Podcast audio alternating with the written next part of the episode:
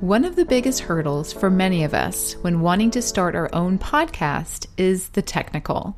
The gear, the sound, the setup, the audio proofing, the recording a session, all those wires and software, and what the heck is a DAW? It sounds kind of overwhelming, but this week's guest, Scott Slaughter, who I had an amazing and more in depth interview with in the previous episode, so make sure to listen to that one too, breaks it down for us in this episode practically.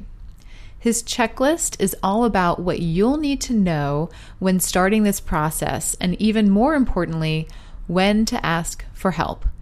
And we've even included our very own sound consultant who agreed to let me share his info if you need help getting started. So make sure to check the show notes for the links to reach out.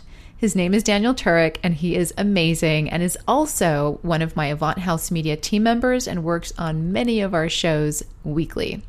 So I know for a fact that if you want to make this happen, listening to this episode and calling Daniel will get you started. So I like to give checklists or step by step processes to our listener. Yes, you do. Can you share? Yes, I do. Can you share your checklist for building your own home studio? Um, cool. Yeah, I can. I can share with you kind of how I thought the process through, and I and I think the elements that are involved. Um, I think one of the first things you have to think about is what type of interviews you're going to be doing. You know, I think uh, remote interviews require different aspects than in-person interviews. So, and and you want to look at your sound quality. And one of the ways I think I decided on sound quality was listening to a lot of different podcasts and deciding what was important to me and I realized early on that for us, for me personally, sometimes the content didn't matter. If it sounded really good, I stayed in, in engaged, you know. And I think we talked about in the interview yesterday that you know learn jumping in with a, uh, a, level of sound quality and learning how to fill it with content was productive for us and matching those two down the road instead of waiting to get it right so uh, sound quality, um, you know, uh, whether you want to use a natural sound treatment for your studio, what type of space do you have. Some people have an office that they can use. I see you're in uh, your bedroom, which I've seen a lot yes. of podcasters do. And natural sound treatments are like uh, cloth drapes. You can hang cloth on doors. You can hang pictures, things that will basically absorb sound and keep sound from refracting off the walls. Uh, one of the things I personally despise is hearing the air conditioner in the background of an interview. um, yes. Uh, so being able, like right now, I'm I'm probably 10 degrees warmer than I should be because my air conditioner's off. Their washer and dryer are off in the other room, and I still have the room treated. Um, you know, we used a sound consultant. You know, we talked a little bit about what that is. Uh, we used a person that helped take a look at the type of room I wanted to treat and then tell me how to do it in a way that was affordable and then uh, and then you got to look at gear. So I see you and I actually have the same exact earphones. We do, uh-huh. and I'm trying to remember if I told you about them or if you just found these I, on your own. Because I, I just don't remember. I didn't find anything on my own. Somebody told me everything to buy. okay. Or maybe Daniel just loves these yeah. as well because my brother's actually a sound engineer and he bought these for me. And so maybe it's just a fan favorite among sound engineers. I think they're a little softer than the average. They're a little bit more. They were like 130, but you know the the ones we use in the studio are about 100 bucks. Should, should we tell people what these are because they're not looking at us? Yeah. So I don't. Here, I'll read it. I'm going to take them off and read it. Uh, these are DT 770 Pros, and I think. Uh, I use a company called Sweetwater. I buy all my equipment from, and I have a tech there that I call when I need stuff. And he helps me match equipment so I can buy the right cords for the right mics that go into the right speakers, that go into the right clouds. And none of this I knew before I started. All of this I learned along the way. And I couldn't, I actually probably couldn't walk you through a purchase, but I, I could tell you. But you can walk people through the process of how to get. I, I can tell you the elements that are important. So you know, you, I, I think you'll agree a, a, a, powerful computer, whether it's a desktop or a laptop, something that can process information quickly. Mics are personal choice, but you and I have talked about Shure mics. This is what we used in the studios, and I found that that, that ability for it to compress sound uh, and not have to have bafflers and not to over treat my room uh, gave us a sound quality that we really uh, felt good to us. And then booms and or mic stands. Uh, so where you're going to be sitting, how you're going to be sitting, if you're going to be at a desk, if you're going to be sitting in a chair or on a sofa, that all determines on what type of device you need to hold your mic. What else do we need? Headphones. Obviously, you and I were talking about headphones, so uh, we like to hear the sound. I I like to do interviews with headphones. I don't know how Mm-hmm. people don't do it with headphones personally, but oh, an interface is a really important piece.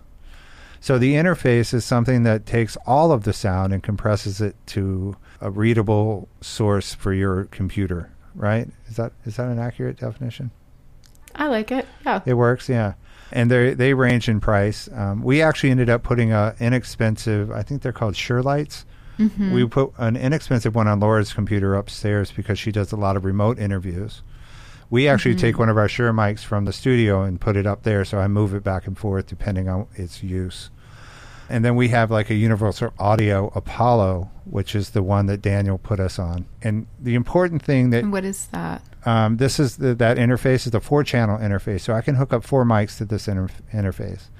And one of the things Okay. I was going to say is important is understanding if we're going to have three or four guests, and I only have an interface that has two mics, I'm I'm not going to be able to record that third guest. So Laura and I looked down the road a little bit and thought we might have four guests at some point, and it might be important for us to have uh, an interface that'll host four mics. So I think the most we've had at this point is three, but I do envision having a larger studio down the road, um, and I would like to take this device with me. Daniel assured me it would la- it would outlive me. He said this this Oh, interface, wow. yeah, yeah. Um, and you and I talked a little bit in the show about uh, one of the mentalities that you take into purchasing equipment can be uh, the idea that a lot of this upper end equipment resales uh, really well. So if I go on uh, if I go on uh, eBay right now, I can probably find a handful of these Apollo interfaces for sale that are used. Uh, and if you're looking for a first time purchase, you too can also find that. Um, we chose to go brand new personally. That's a great point, though, for budget. Yeah. Yeah, for sure. I threw in a couple of external speakers because I like to listen back to the sound, and I also listen to music when I'm at my computer. so uh, it- it was kind of an excuse. Um, and then I, I, I like lighting around my computer, and uh, I like to have a little ambiance around my setting personally because it's just it's just the way I am. How do how does that help you? The ambiance. What what do you like about it? Is it for the? It's for you, for the guests. It makes me feel creative, and I think it makes the guests like I'll burn a candle when the guest comes, and you know I'll turn down the lights so that they feel.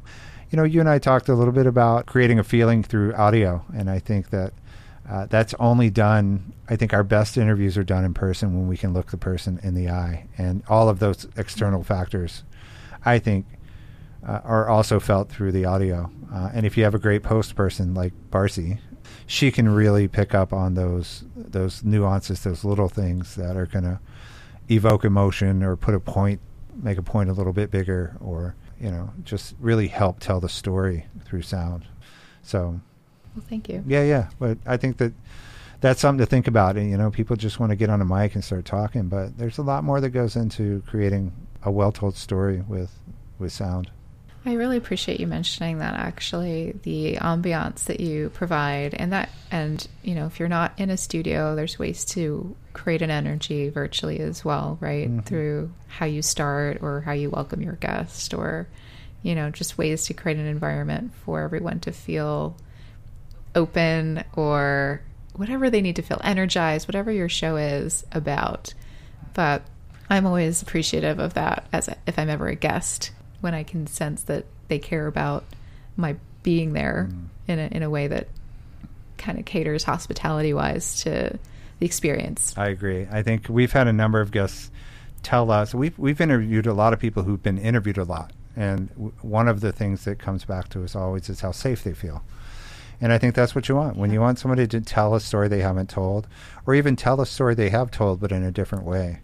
Creating a space where they feel like you're professional, that you're safe, and that you're going to take care of their story is is the most important thing you can do. I agree. Yeah. Thank you for that. Yes. It's been wonderful again to be a part of your, your crew. Thank you, Scott. This was great. Thanks, Barcy. Thank you for listening to Be Bold Begin. Don't forget to subscribe wherever you get your podcasts so as not to miss an episode.